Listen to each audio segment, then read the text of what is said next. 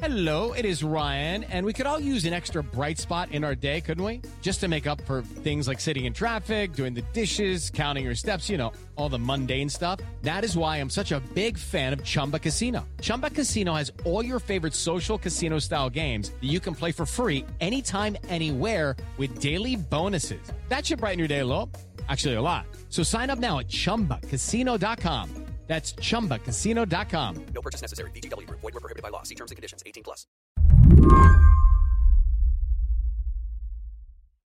When I got Julie Cart on the line, I asked her to look out her window for me. Well, you know there's a fire. Julie lives just outside of Los Angeles, a few miles from the Bobcat fire. As of the time of this recording, it was 0% contained and growing. The sky is orange. We live in the foothills of the San Gabriel Mountains, which we can see uh, normally. Right now, I can't see anything. It's very, very smoky. Ash uh, is kind of banked up in curbs and on cars and all over the place. So there's a, a white pall on everything. And if I were to step outside, I'd hear uh, helicopters and planes and uh, you know the aerial uh, firefighting aspect that that's that's very common. And are your are your neighbors around? Did most people leave? It's it's not an order where we live. It is a warning. It's it's get yourself. It, it, they like to say ready, set, go. So uh, we're set. Julie's got these big blue IKEA bags by her door, filled with all the stuff she'd need to get out of town. Her car is parked nose out in case she's got to peel out of there fast. Living where she does, prepping for an evacuation has become routine. So, yeah, you look at maps, you keep your ear to the ground or wherever you need to keep your ear to get information, but it's a full time job now. For most of Julie's neighbors, fire isn't a full time job the way it is for her. She's covered climate change and its impact on California's wildfires for more than a decade, shared a Pulitzer Prize for her work. You know, you've covered fires for years now, and you, you mentioned how your neighborhood was at risk this week. I wonder when you found the place you're living now, did you do a whole deep dive into how fire prone it was? Like, were you thinking about it actively? Now, we were actively thinking of what our mortgage could be and what we could afford. In California, this is part of the challenge of firefighting. There are so many people crammed right up against the fire zone. And this year, fires are raging across multiple states all at once. The whole region is on fire. Uh, I, this is, you know, I'm I'm I'm being a little apocalyptic. The whole region isn't on fire, but if you can look at Colorado, that went from in one day fighting fires to, to 12 inches of snow and arizona still has fires. And so that just uh, it, it, it, there's no rule book anymore. You know you quoted one overwhelmed arizona fire official who said there's not a good word to put on this fire season. And when i read that i thought oh that's your whole job. Like what what word would you put on this fire season? Wow you know you you, you dive for a thesaurus or some kind of superlative things are so catastrophic uh, in terms of uh, learned information. I mean, even fire maps, fire severity maps, they've had to add colors. There's purple, you know, it's like, we really mean it. It's really bad. So uh, everything is amplified, and climate change has a huge, huge factor there. But yeah, I, I think we're all kind of tired of saying the new normal and it's unprecedented, but it is, it's, it's just a slippery foe. Today on the show, whatever you call this fire season, it's bad. And Julie isn't just reporting on it, she's living with it. I'm Mary Harris. You're listening to What Next? Stick with us. This episode is brought to you by Discover. When it comes to your finances, Discover wants you to know they are the credit card that is always there for you. With 24 7 US based live customer service, everyone has the option to talk to a real person anytime, day or night. Yep, that means no more waiting for quote normal business hours just to get a hold of someone. We are talking real service from real people whenever you need it. Get the customer service you deserve with Discover. Limitations apply. See terms at discover.com/slash credit card. When you need mealtime inspiration, it's worth shopping Kroger, where you'll find over 30,000 mouthwatering choices that excite your inner foodie. And no matter what tasty choice you make, you'll enjoy our everyday low prices, plus extra ways to save, like digital coupons worth over $600 each week. You can also save up to $1 off per gallon at the pump with fuel points. More savings and more inspiring flavors make shopping Kroger worth it every time. Kroger, fresh for everyone. Fuel restrictions apply. Can you just sum up for me, like, how many discrete fire clusters are there in California right now? Oh, um, right now there are 25 what officials uh, identify as mega fires. So one of the astonishing things you talk about uh, out of the ordinary 95% of the fires in california are human caused and 90%? 95 yeah. 95. and and that can be cigarette thrown out the window someone working out on a farm with an angle grinder A gender reveal party. a gender reveal party just to pick something that would be crazy. It's so dry and and just so desiccated. All the trees, you just give them the stink eye and they're going to combust. So it's it's it's just prime for this kind of thing. But the strange thing and the the astonishing thing that happened was a few weeks ago in just about 36 hours there were 14,000 lightning strikes, dry strikes, no rain, and that just lit up these three what they're called complex fires uh, in northern california kind of surrounded the city of san francisco certainly threw a blanket of smoke and and ash on it. That is so unexpected so unpredicted that you know these guys are just running thinking what's next And part of the issue, too, is that it's not just California, right? It's also Oregon, it's other states, and that taxes the resources even more. Absolutely, Mary. The thing that the thing that is probably most acute right now is is just people, boots on the ground, and and aviation and water tenders and all of the massive equipment that go into fighting fires. And normally, again, uh, in a normal year, if there's such a thing, Oregon, Washington, Colorado, even Arizona Nevada would be kind of ramping down in the mutual aid system that all all states have, all, all Western states have. Hey, look, we've got some guys will help you.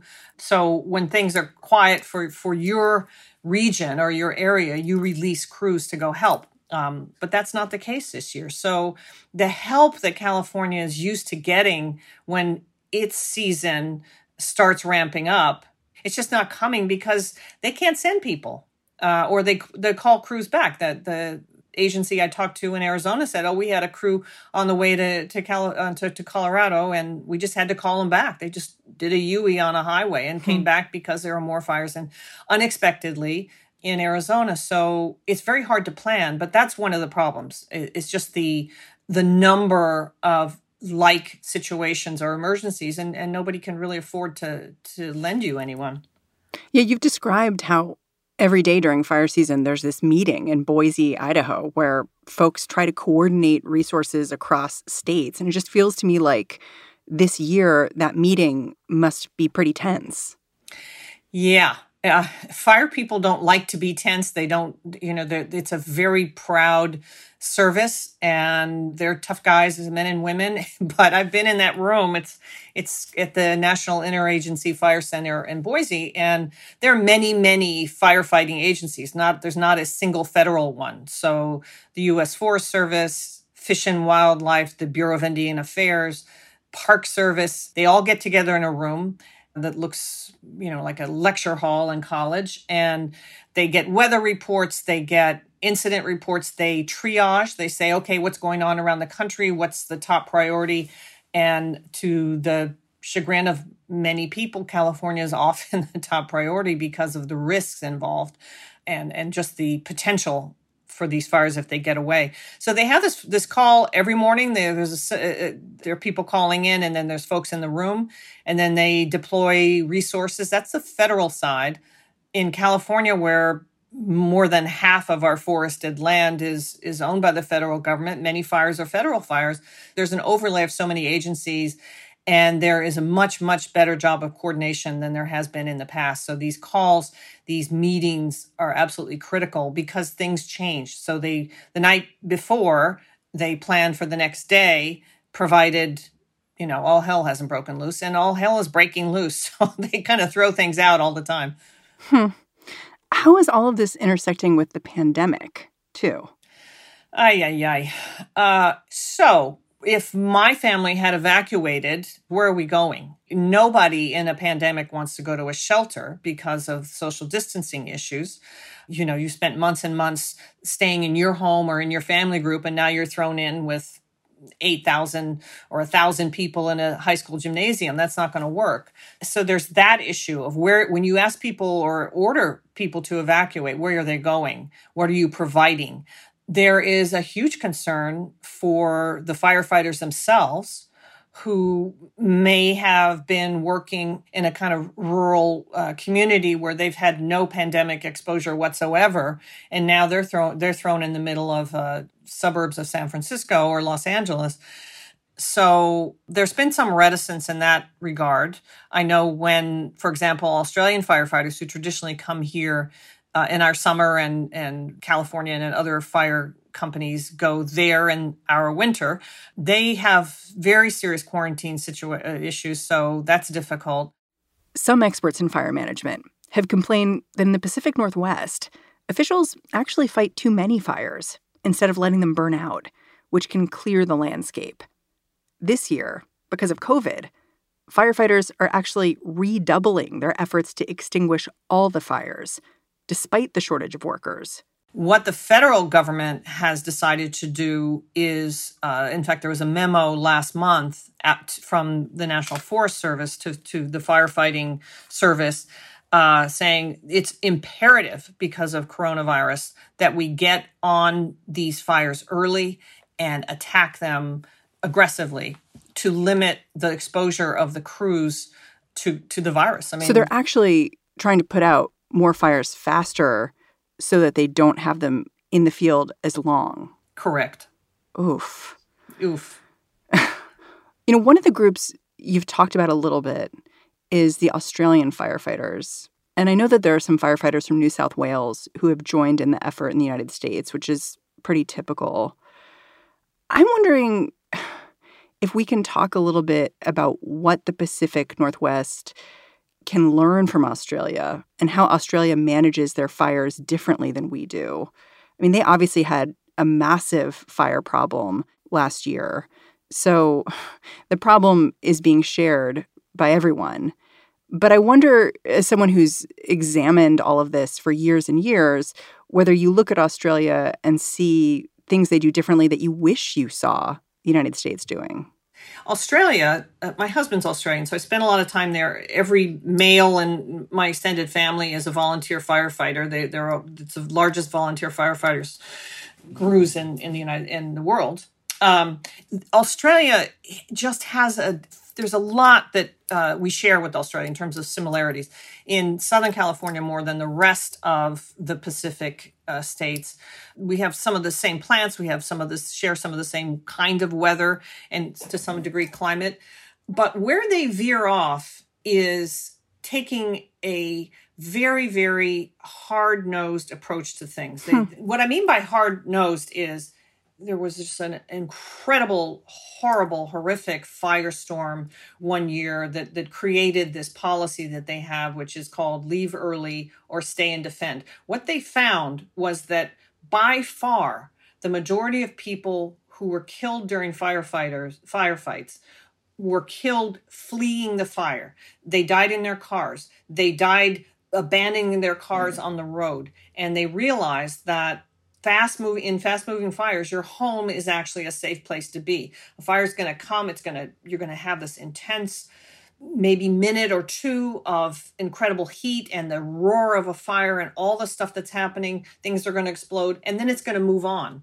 And so they they they created a policy where people were told if things are bad get out now. Otherwise we can't help you. You're going to stay home. So this is where kind of the tough love comes from. Hmm. Australians, particularly in the fire prone areas in the outback, just like don't expect help. They don't expect a fire truck to come up their driveway. They are prepared, they're trained, they have the right equipment, and they have some sense of what it's going to be like. Can you imagine this policy? No, no no. I pay my taxes, by God, you know, where are they? That's not their approach. And they're told in no uncertain terms because one of the things you have to learn, I mean, you can, I've interviewed countless people and, and talked to lots of fire crews there. You can't have all the training in the world and think, you know, I can do it, I'm saving my homestead. Uh, and then you're faced with this inferno. Yeah, you talked to one family who had stayed and defended their home who had been trained under this stay or go program to defend their farm, essentially. And it really sounded like pioneer times. They moved their horses away from the fire, and then grandma and grandpa came back and they were with the kids, and everyone's holding the hoses and they have wet rags. And it really sounded touch and go. But they managed to establish a perimeter around their house and they defended themselves. Yeah, and so when I did that story, um, or talked to that family, and, and took a really hard look at how Australia does things, Australia was leading the world in this the idea of training people to defend their homes. And that's very appealing to a lot of Americans who say, I'm going to stand on my roof with the garden hose. It doesn't work like that. You have to understand the science of it the fire behavior of it and your situation. You just can't suddenly be empowered to do this. And in Australia, they train people, and you need that training. Since then, they have changed that policy hmm. somewhat. Hmm. They have added, they have added a category that says get out get out now. This you there, no one can stand in front of this fire. Do not stay. So a, a kind of a mandatory evacuation um, order. Even for people who have training they say it, it's the it's it's too catastrophic. There's nothing we will not stand in front of a fire like that uh, as a fire as professional firefighters. So you can't. So things have changed a little bit. Because the fires have gotten so extreme. Yes yes you mentioned your husband's Australian. He has firefighters in his family. Are you guys trained to defend your own home? uh, last night we talked about it. Uh, I have a full what's called turnout. I've got I've got the proper boots and fire resistant clothing and all that stuff. We have goggles and I have a hard hat and all that. And I said, I'm getting, I'm throwing the dogs in the car and I'm gone. You know, I, I have, I've done this too long. I have, I, I know what to do. I'm not going to do it. Wow. I'm just it's just stuff. Hmm. So I don't have any any illusions about saving our house or anything like that. No, I'm out of here.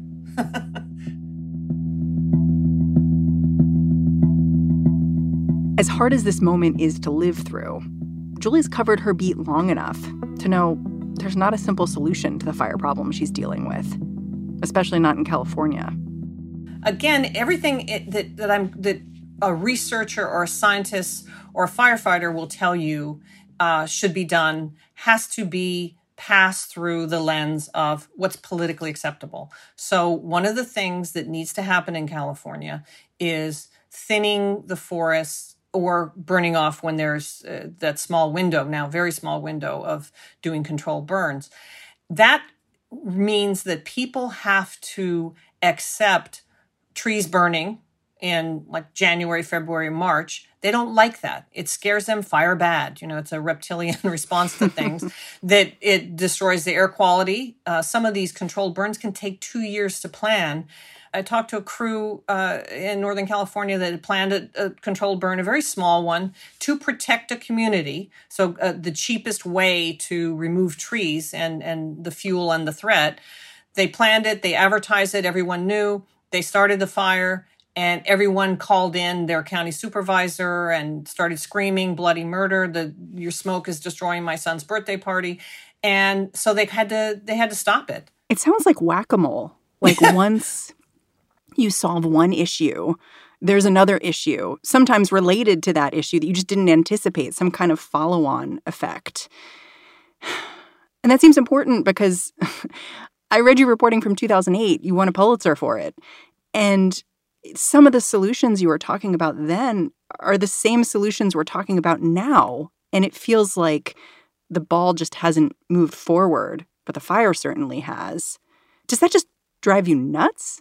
Well, more importantly, it, it drives the people who are trying to solve the problem nuts because they keep shouting, they keep shouting, and you know sometimes they're only shouting a, a, very small piece of it, but it's a very complex thing. There's there's not any one response that's correct, but part of it is trying to express the extent of it, the the cost of it, the the societal cost. I mean, it goes on and on, and part of it is just uh, the fatigue of time after time because nature wins. You know we we are going this is going to continue. We could cut down our forests and still have fire because we have chaparral we have grasses and in many ways those are worse fires uh, because they move so quickly. So we will have to live with it. Fire is natural on our landscape. There's uh, there are many benefits or environmental benefits from it and we have to learn to harness it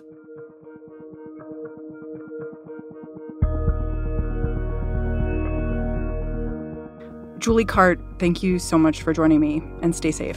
Thanks so much. Thanks, Mary. Julie Cart is a reporter at CalMatters. And that's the show. What Next is produced by Jason DeLeon, Daniel Hewitt, Mary Wilson, and Elena Schwartz.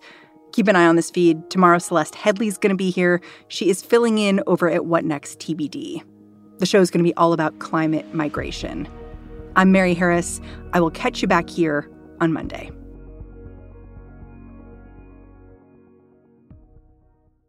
With the Lucky Land slots, you can get lucky just about anywhere. This is your captain speaking. Uh, we've got clear runway and the weather's fine, but we're just going to circle up here a while and uh, get lucky. No, no, nothing like that. It's just these cash prizes add up quick. So I suggest you sit back, keep your tray table upright, and start getting lucky. Play for free at LuckyLandSlots.com. Are you feeling lucky? No purchase necessary. Void where prohibited by law. 18 plus terms and conditions apply. See website for details.